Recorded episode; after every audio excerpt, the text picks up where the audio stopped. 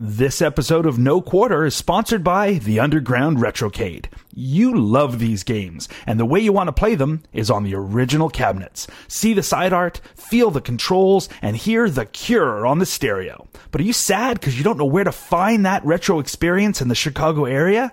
Hey, boys don't cry. They go to the Underground Retrocade, one twenty-one West Main Street, West Dundee, Illinois.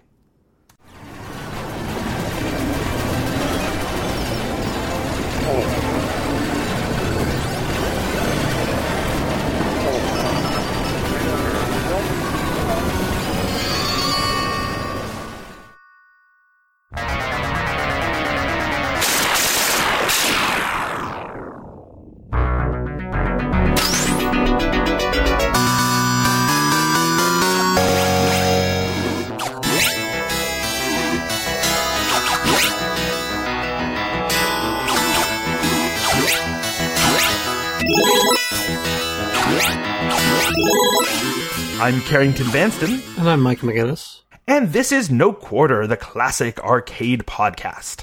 Hello, Mike. Hello, Carrington. How was your Halloween? My Halloween so far has been fantastic. I went to a Halloween party last night, dressed up as a pirate, Arr, uh, and it was super fun. So this is like a week-long celebration in Canada or something? It is. We embrace Satan. And it's getting cold. Anything to do with heat, we'll just, like, give up.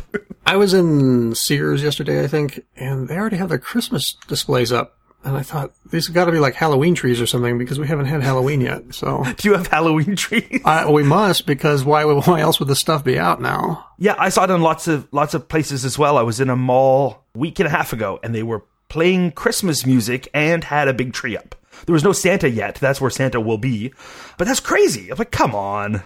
And the thing is, it wasn't even for this Christmas. It was for next Christmas. They're actually a year and a bit early.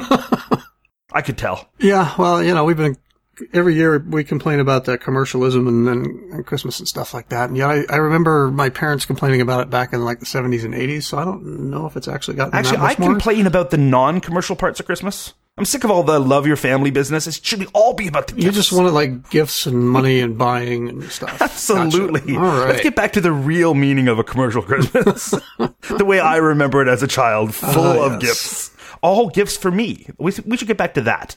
Christmas should be about gifts for me. It was such a good time. And I see why people would want to start celebrating that early. It's it's a year-round thing.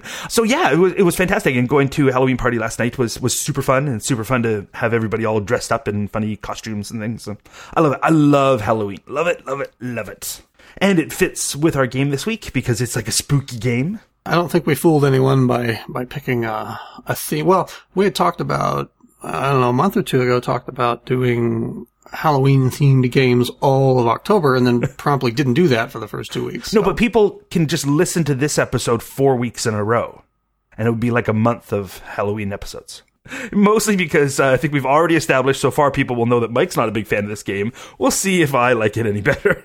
This game is hard, man. But before we get to the game, we've got we've got feedback, we've got some news, we got lots of things. Give us some feedback, Carrington. Feedback. Okay, let's do feedback first. We got oh, we got a good one from Flack regarding games you can play one-handed. He had a really neat idea. He wrote on Facebook, uh, it's a random thought here. The Commodore sixty-four version ugh, of Elite came with a lipstick controller that was voice-activated and served as a second button. There was no real voice recognition built into the thing. Pretty much any loud noise worked. I'm wondering if this could be used in conjunction with a D B nine to U S B adapter to turn it into a fire button that could be mapped to a single button, like uh, button one in MAME.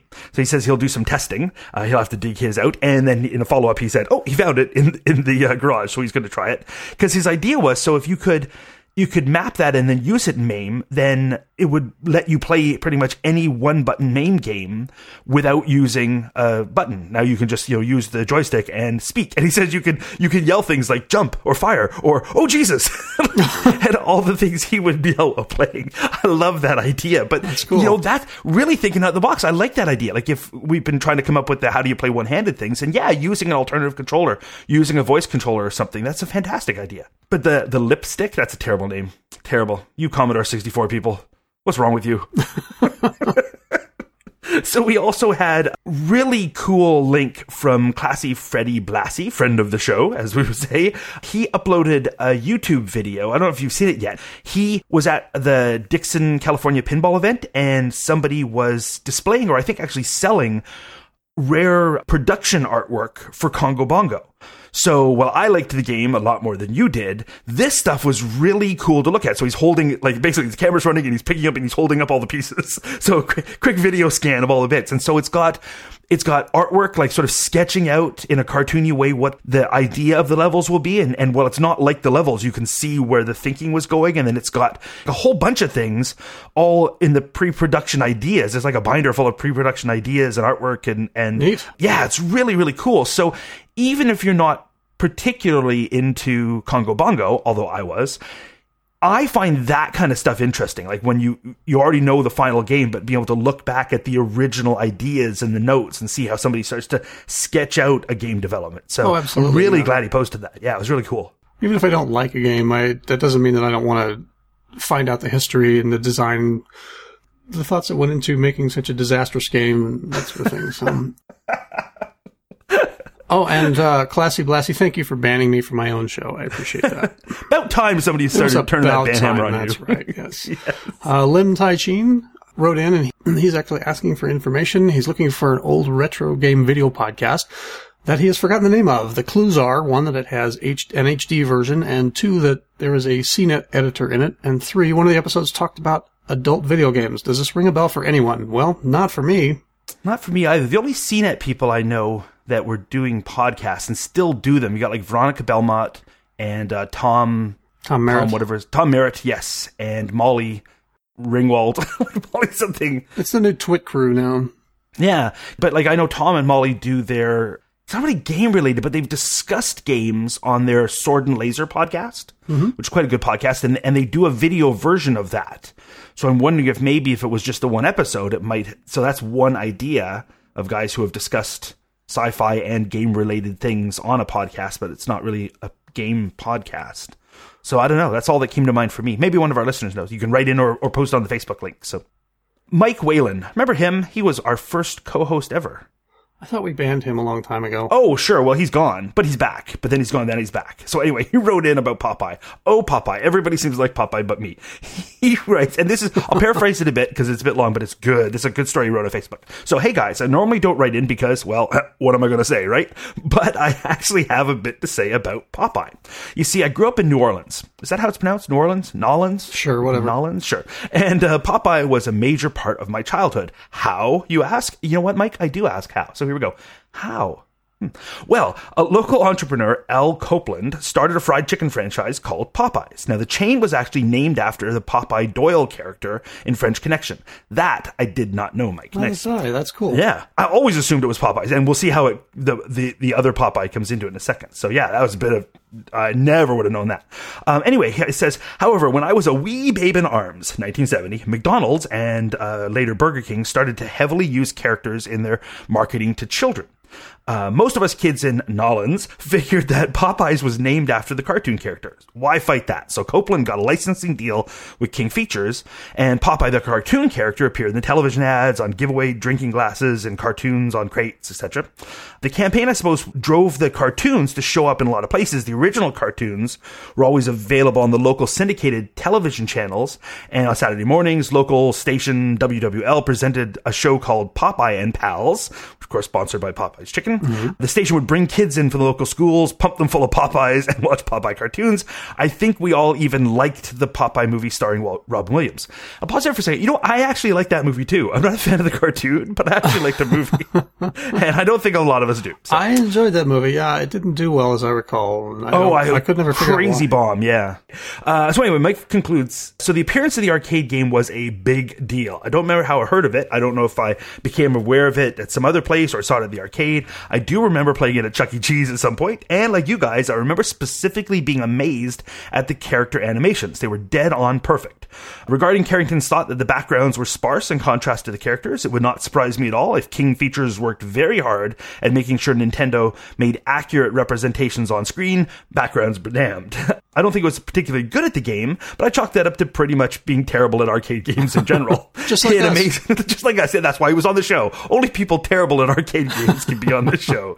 It astonishes me that the arcade cabinets are so cheap, but Popeye really is far gone these days. I remember Popeye, but I don't think it's a current character. Today's kids would probably wonder if that's a tumor on his face.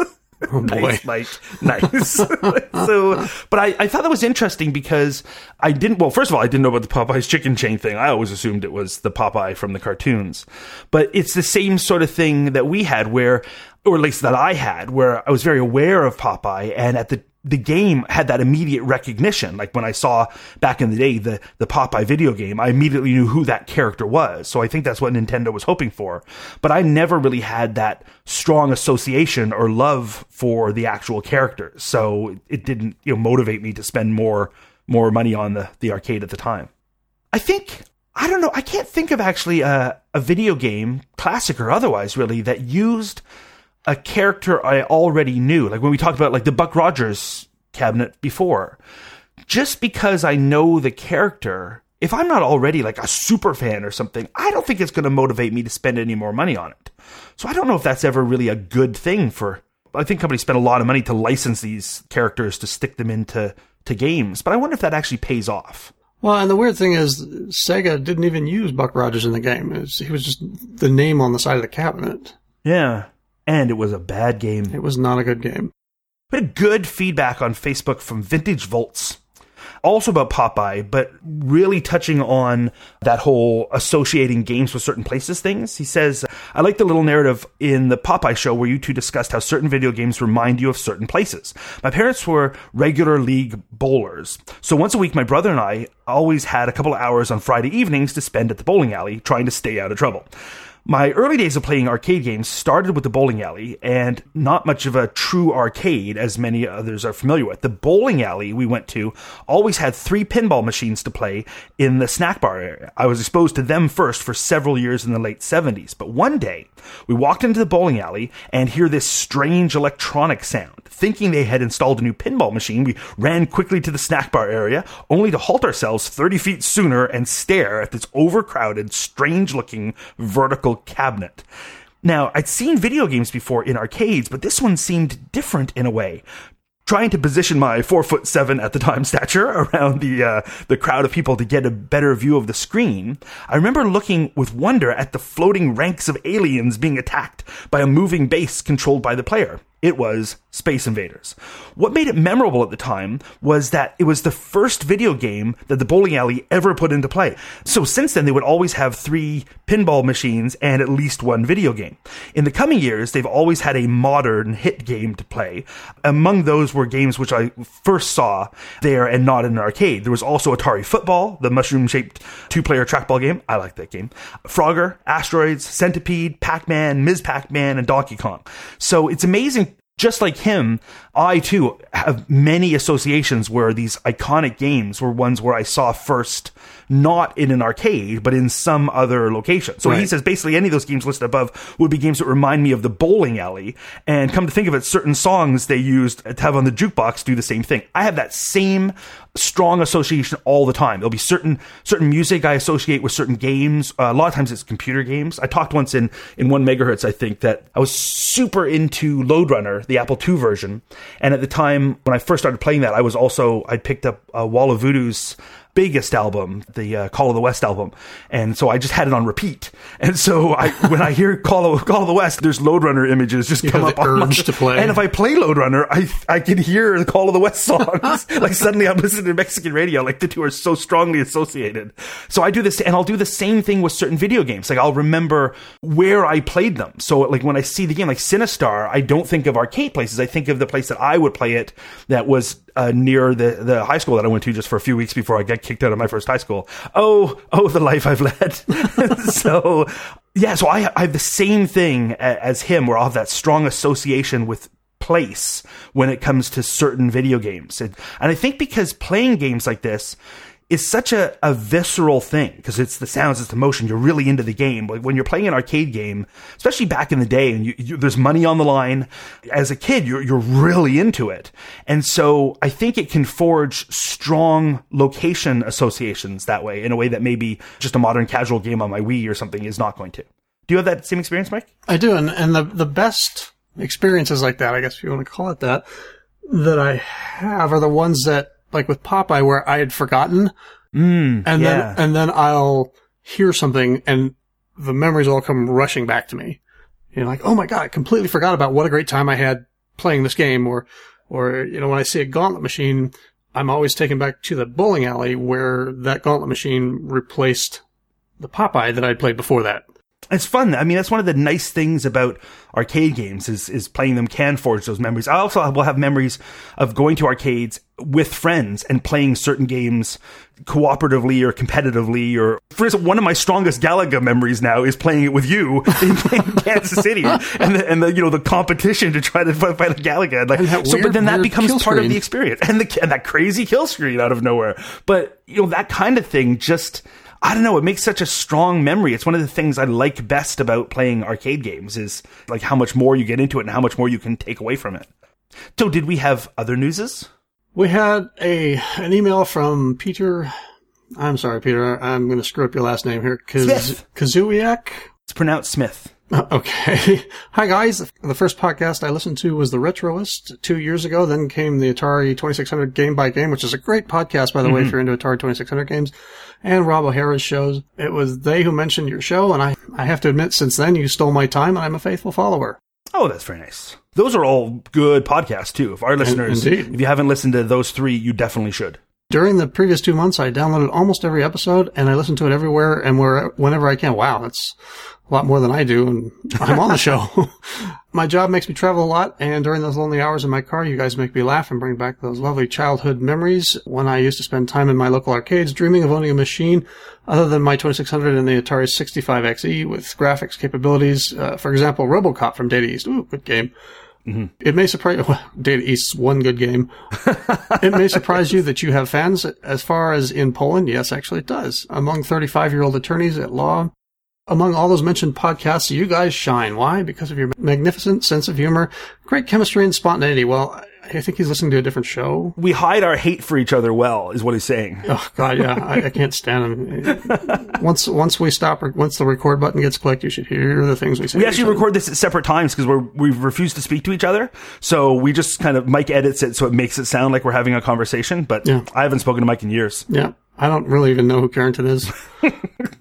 Thanks for the great job and entertainment you deliver. P S. Carrington, please keep on insulting those developers. Yes. Actually, Mike mostly insults the developers, but he does that as a ploy to get them on hey, man, the show. Whatever, whatever it takes. He's a very sneaky marketer, that Mike guy. You are wily. That's a very nice email. And this email will transition us into this week's game. Dan Pelton wrote in, good episode on Popeye this week. That's my throwaway compliment before I clumsily segue into my guess for next week's game. Speaking of next week's game, how can anyone not recognize that music? Ghosts 'n Goblins is very seasonally appropriate, that's for sure, but it's no Ghouls 'n Ghosts, which I believe is the sequel to Ghosts 'n Goblins. Uh, surely both classic games, brutal difficulty that makes you really feel accomplished when you make it just that much further on your next quarter.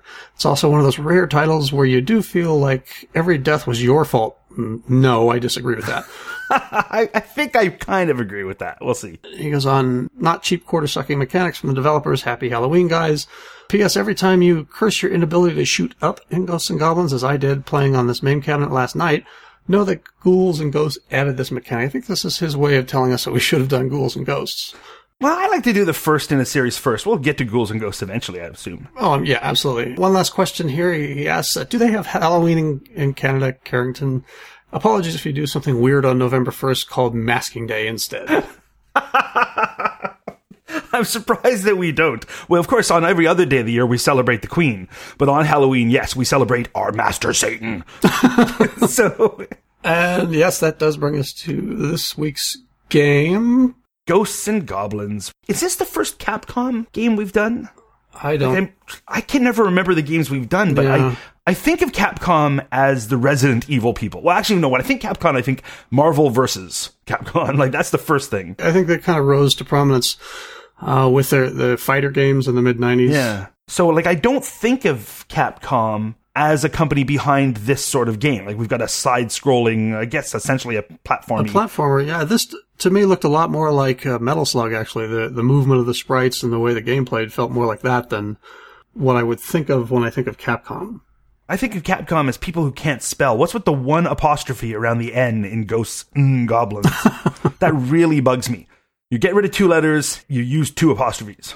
I think we should spend the next half an hour just discussing the grammar of video games. I'm good with that. And pedants like me who actually get annoyed by these things. That might be more interesting than, than Ghosts 'n Goblins was. So there is um, a good promo flyer. It describes the gameplay a little bit, but I like the way it's written. So because I think this game, there's something about this game, it's got some oddly translated stuff in the game itself too, and so this will be a nice segue to that. It says, the princess of a certain peaceful country is abducted by a messenger from Hades, and a knight who loves the princess leaves for Hades to rescue her. However, to rescue the princess, the knight must pass through six gates guarded by Satan's generals to reach Hades. Of course, there are also demons that attack the knight between the six gates. The knight has five kinds of weapons, which he uses skillfully to destroy the attacking demons and advance into Hades. The knight needs your help to rescue the princess and escape from Hades, so test your skill? That is how the game is described. So there are indeed six sections. Well, supposedly, like every time you die, it will bring up this little map of the overall area and put a little head pointer thing to tell you where you are. And according to that map, there were six sections, but according to how far I got, there are two and a half sections because I, I never made it to the third door.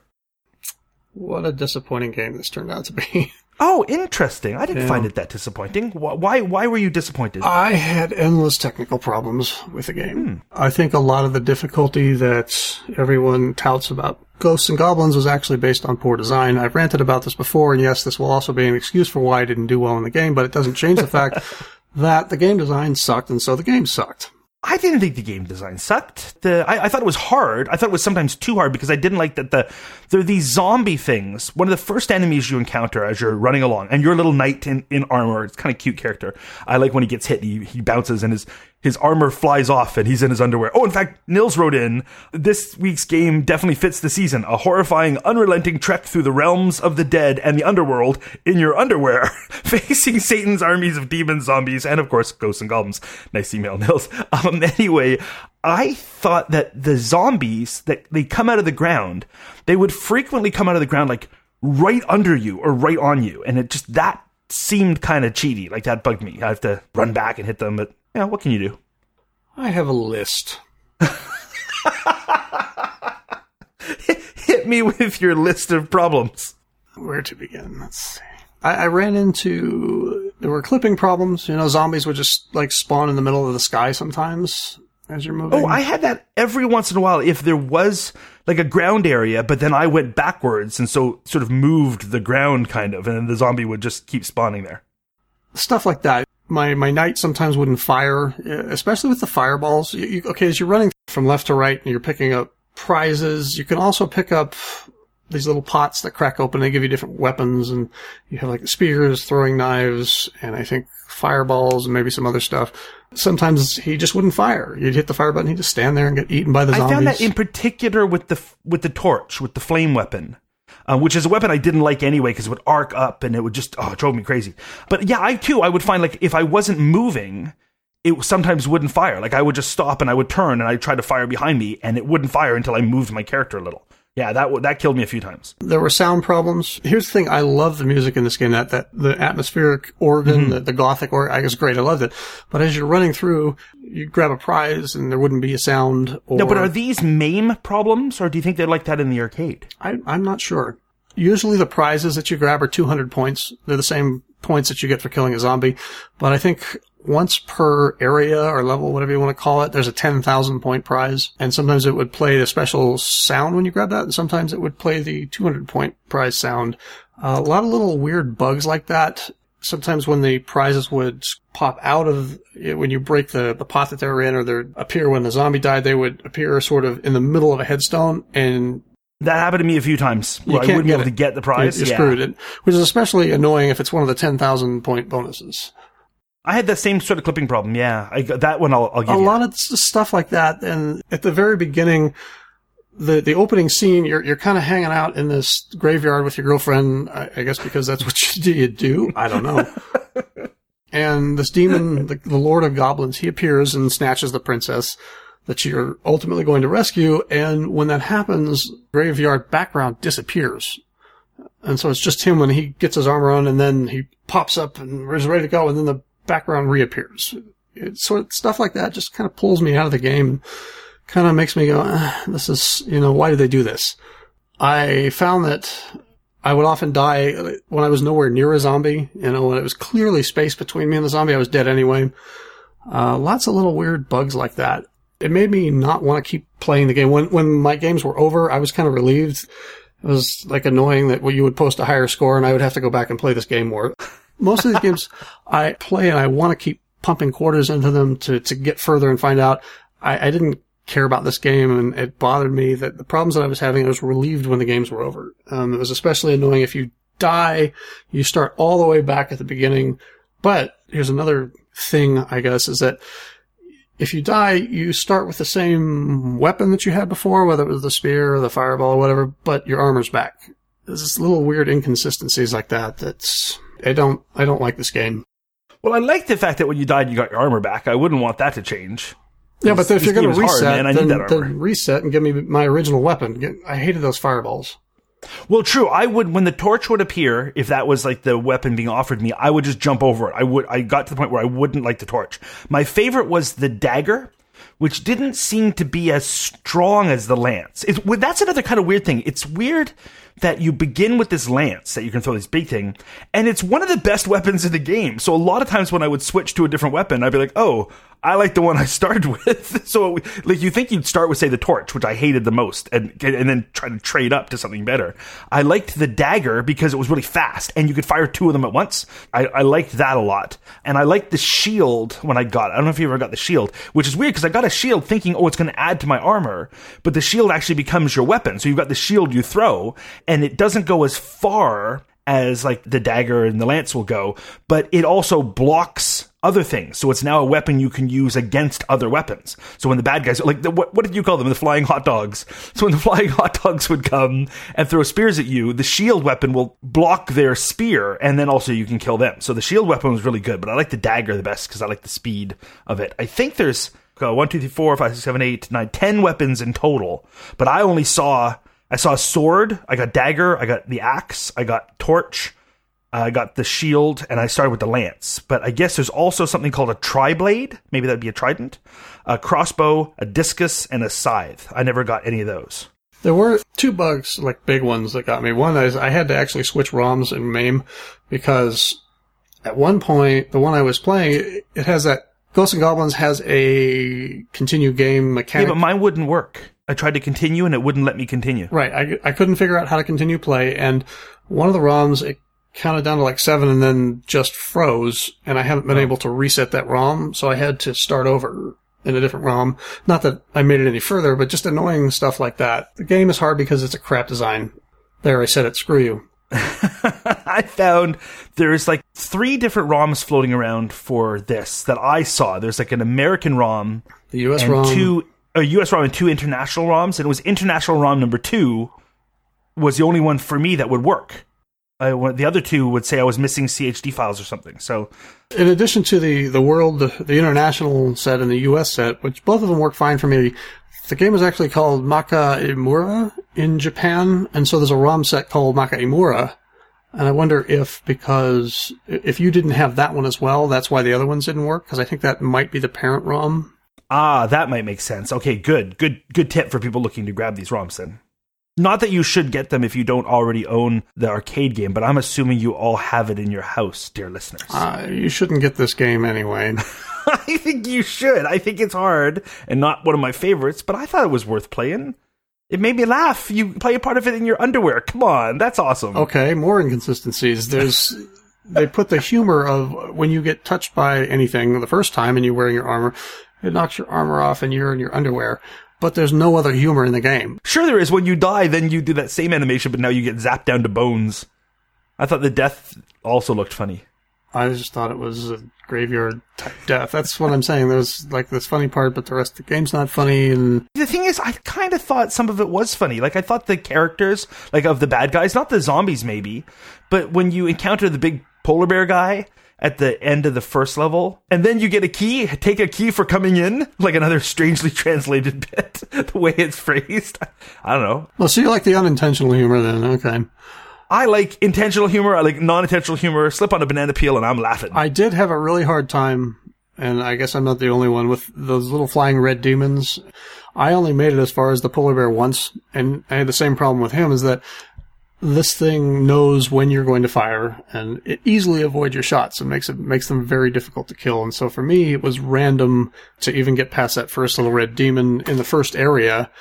Uh, let alone much further than that, and then you get overwhelmed by the flying hot dogs and that, that little grape, grape floaty things. That...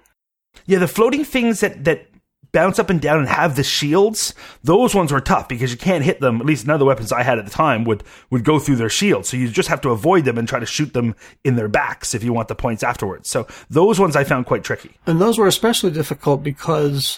in addition to knocking your armor off when they hit you, they also could would push you off a ledge into the water and you die. Yes, and, and later on, I was having the same trouble. I got past the level one usually, and I would usually die in the level two area. And I made it to level three a couple of times, but pretty rarely.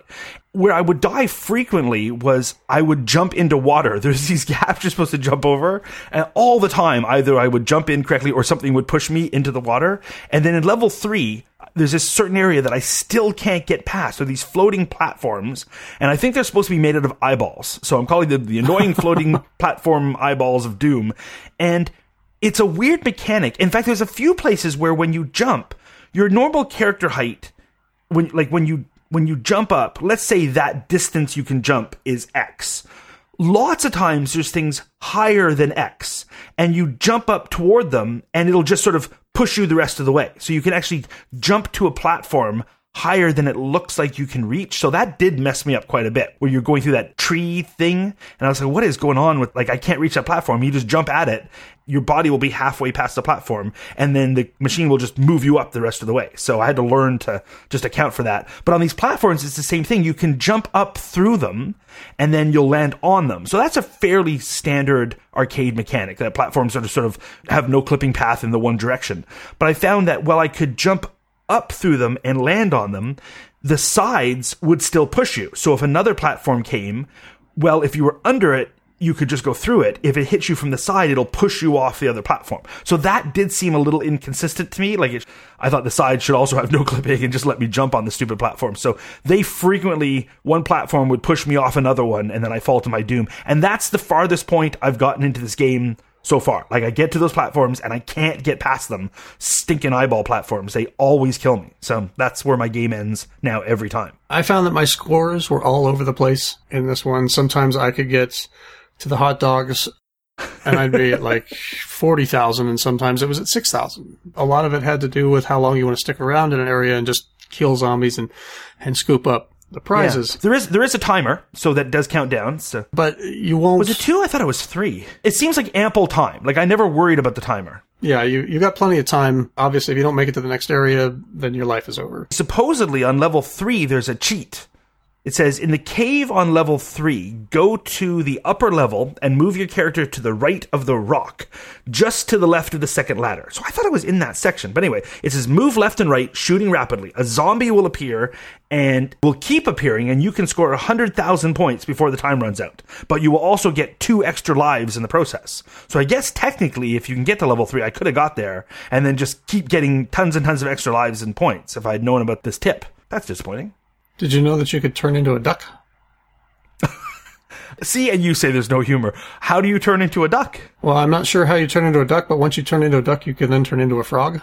Okay. Because it's, I'm reading the, this is from the MAME info. Maybe there's a witch or something? It says, as soon as you become a duck, shoot a tombstone fifteen times in a row, and an angel character will appear. This angel will fire a bolt at you, and you'll become a frog. How do you become a duck? Nothing. I mean, there must be like wizards or witches or something, which would make sense for the theme of the game. But no, I never turned into a duck. I just mostly got killed by various sort of baddies and things. There's a Ghosts 'n Goblins wiki, which I found really interesting. And what I liked about the wiki, we'll make sure we have a link in the show note. What I really liked about the wiki, it is a really enthusiastic wiki. You got to be into a game to, to make a wiki and to contribute to one. But whoever is behind this is really into this game. And, and they write it with an excited sort of tone. Like, for instance, here's the, their description of the dragon.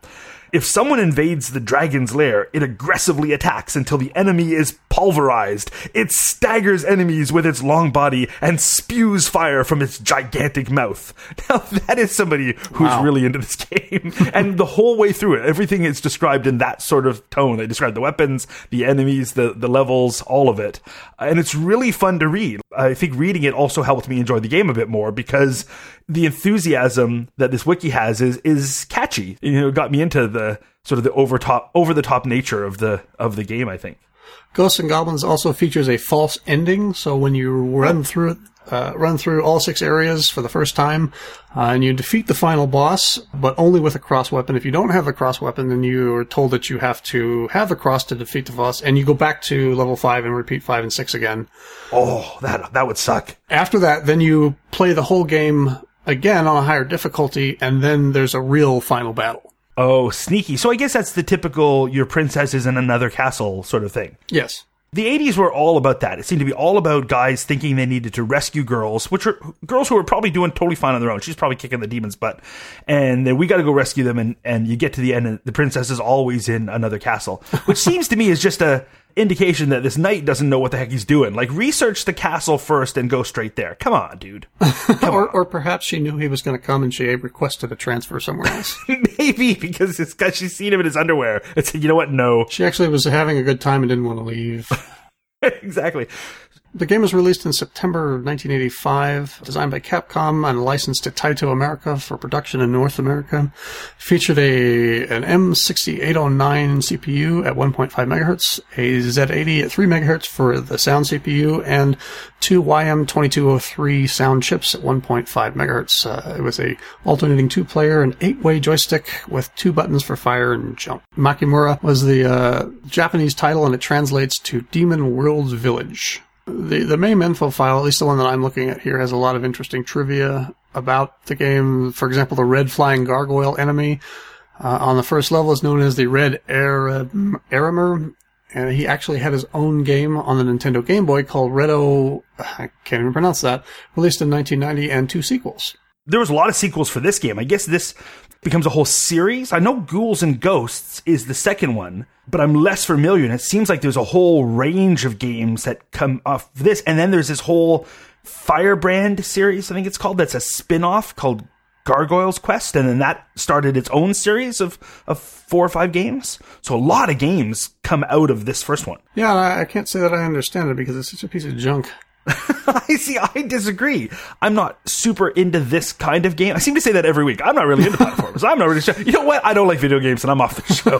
But uh, like, I only like Goonies, and that's it. One game. Like, I can see the appeal here because it's got lots of variety. I think it's a game.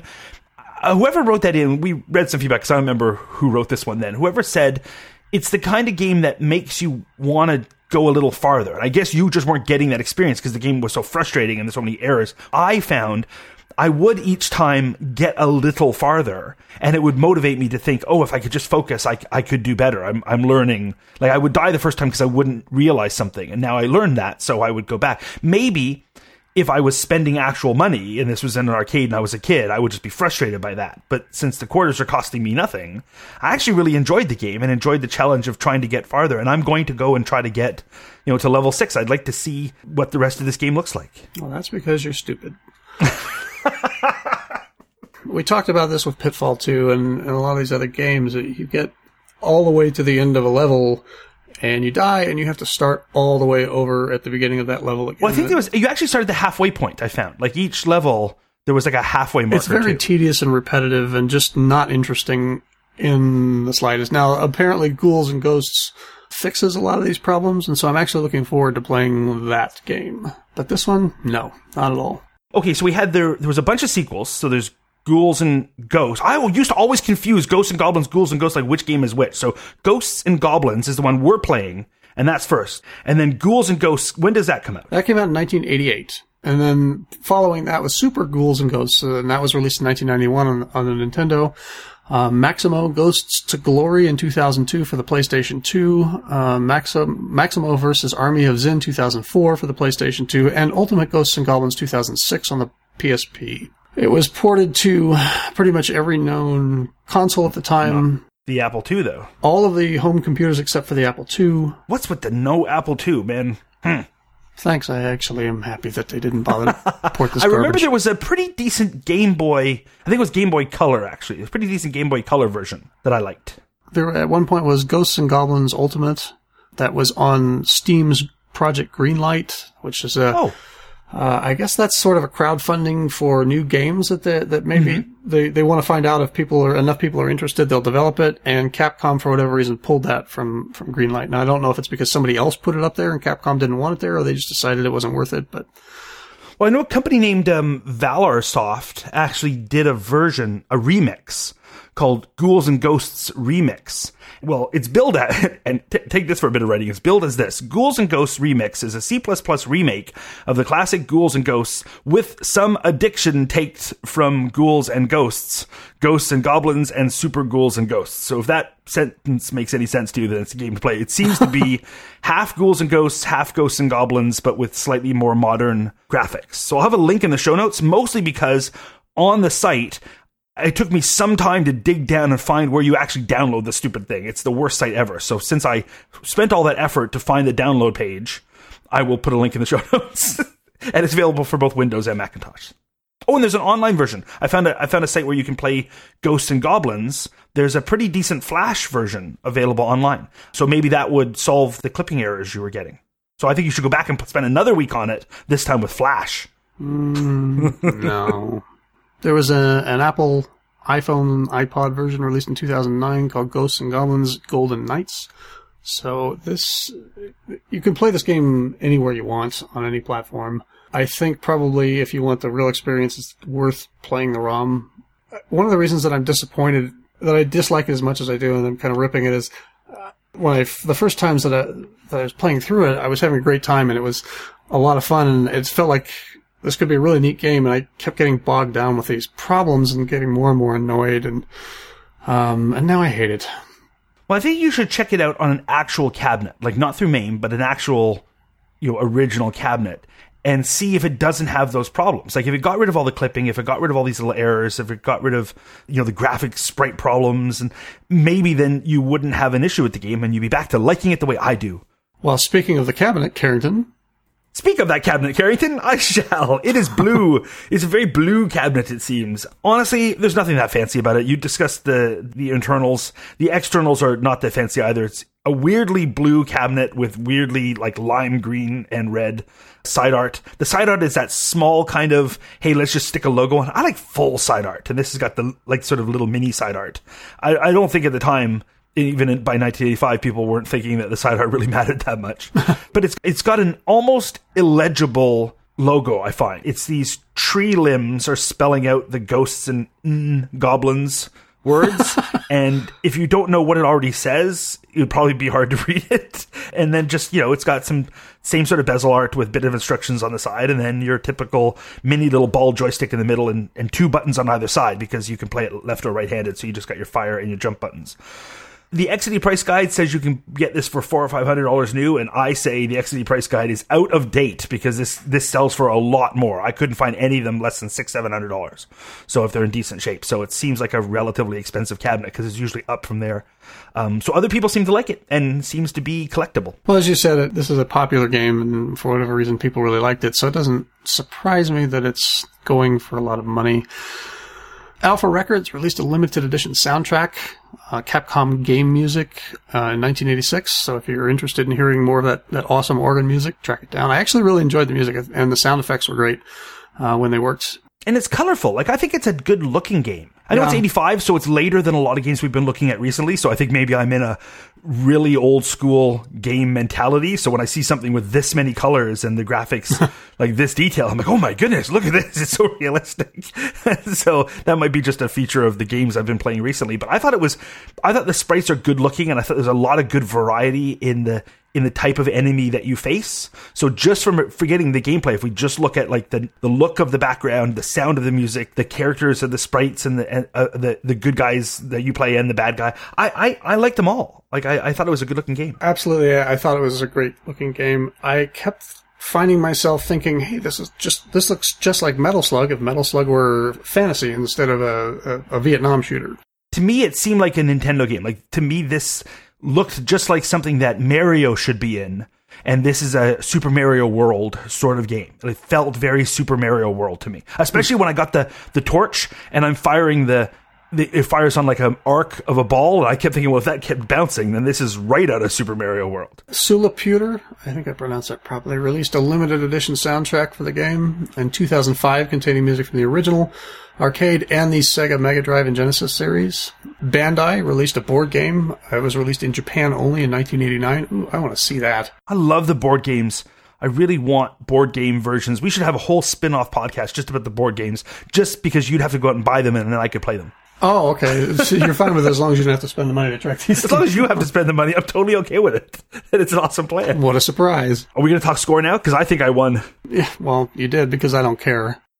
Like you, my scores were all over the place. But unlike you, I never would get forty thousand halfway through the first level. Like, so you were scoring way better than me. I was mostly on a see how far I could get. I would I would skip things. I was I was just going on speed runs. It was, for me, it was all about, can I get further than I did before? I think that may have been the correct gameplay method. I think maybe I would have done better. I like to, to hang out in an area and, and just kind of blast away for a while and rack up the points. And uh, obviously, it's it's not a...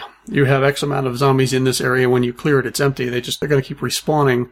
But I would run the timer down until I had like ten seconds left and then move on to the next area to reset that. And I think that's what kind of drove that score. But it also meant that I was overwhelmed by flying hot dogs because they would, well, I mean, they quickly built up on you, you know, and, and they, yes. did the, they did that. Hot little, dogs do that. They would fly past and do that little turn move and try to hit you from behind. Mm-hmm. You've got the, the Venus flytrap things that were shooting stuff at you. And And that may have been why I wasn't as successful at this game. Anyway, go ahead, sir.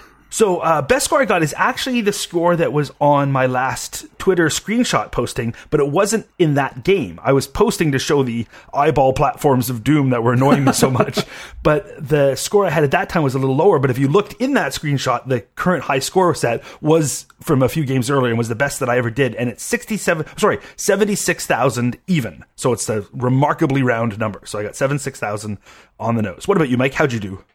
As I said, I only made it to the polar bear once, um, the guardian to the city, I guess. And what, it's kind of funny. When I got to him, I had like eight thousand points. I usually would die in the forest with the hot dogs. And the best I did was forty-seven thousand four hundred points. Well, then I win. I am the champion of the world. Interestingly, Matt Gardner holds the official record for this game. Uh, this was set on September twelfth, twenty ten. And his score is only eight hundred seventy-five thousand three hundred points. I was so close. Oh, if my continue button would work, that would be a thing. I would actually probably do that here is probably, I don't know, if you continue. The problem with MAME is, we've talked about this on an earlier show. I guess there's a way to enable like cheats in MAME too, but if you did the continue thing and you just, a game that's just going to suck down quarters, you don't care, I'm just going to continue, continue, continue. I guess you could just easily get to the end of this game if you had unlimited free plays on quarters, but I think that would take all the fun out of it. Well, probably. Uh, I usually, when I do that, it's just so that I can see what's further, so so that we can talk about it on the show. Yeah. So it was kind of disappointing that for whatever reason the continue mechanic didn't work in these yeah. MAME. I tried to do it as well because I wanted to continue because I wanted to just beat that platform area so that I could continue from there. I could just work on that till I got good at that section, then I'd go back from the beginning. But like I said, my continue, I was using the international ROM number two version and it wouldn't let me continue. Uh, that's what the one I started on, and I switched to the U S ROM when, when the international one froze up, and the same problem. It, you can't, at least I was not able to continue, and right. Obviously you weren't either. Like I said, very disappointing experience for me. I, I was hoping that it would be better than it was, because I don't mind difficult games. I mean, I'll come on here and complain uh, about them, but I just kind of, this was sort of a letdown, and maybe that's why I'm being harder on it than other games. So I take it that this would not make it into the Mike McGinnis Memorial Arcade. You would not put it in your own arcade. I'd turn it into a big ashtray. Okay. And I don't even smoke. Got it. Okay. I would not. I would also not, especially I wouldn't drop the eight hundred dollars or nine hundred dollars it would take to pick up one of these. No way. But I would absolutely play this. If I'm at an arcade and it has this, this is now going to be, a, especially now that I've gotten a little better at it than I think I was when I played it as a kid. I never got past the first level as a kid. Now that I get a little farther, I wouldn't be as embarrassed to play it in an arcade if people were watching. So I think I would actually play this. So next time I'm in an actual arcade, I am going to take a shot at this game. Ghosts 'n Goblins was designed by Takuro Fujiwara, programmed by Toshiro Arima, and the music and sound effects were by, done by Ayako uh, Mori. I'm sure I pronounced all of those names wrong. Yes, you did. So here's something interesting. All the all the stuff that I could find on this game kept telling me that the knight's name was Arthur. Right, okay. If you look at the artwork that goes around the screen, he's identified as Sir Michael. Oh, so that's weird. So I wonder why. I didn't even know that he was called Sir anything. Maybe it's just because when you look at it, it says Sir Michael. When I look, it'll say Sir Carrington. In fact, from now on, Mike, I would like you to refer to me as Sir Carrington. All right. Sir Carrington of Carrington. I will call you that from now on, Sir Carrington. Excellent. Thank you, Sir Mike. I don't know. Do you have anything else to say about Ghosts 'n Goblins? I do not. I would like to play it in arcade, but I wouldn't like to own it. So that's where I come down. But I give it a thumbs up. I'm much more positive about it overall than you were. I actually enjoyed playing it, even though I admit it's hard and the MAME ROMs are buggy. All right, well, let's move on to next week's game then. Let's do it. What could it possibly sound like? Sounds like this.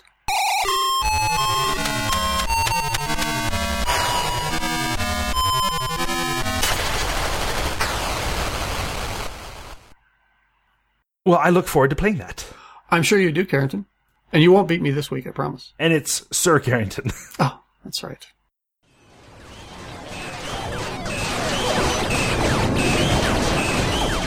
You've been listening to No Quarter, the classic arcade podcast. Feedback can be sent to no quarter at monster feet dot com. And like all Monster Feet podcasts, the original material in this show has been released to the public domain.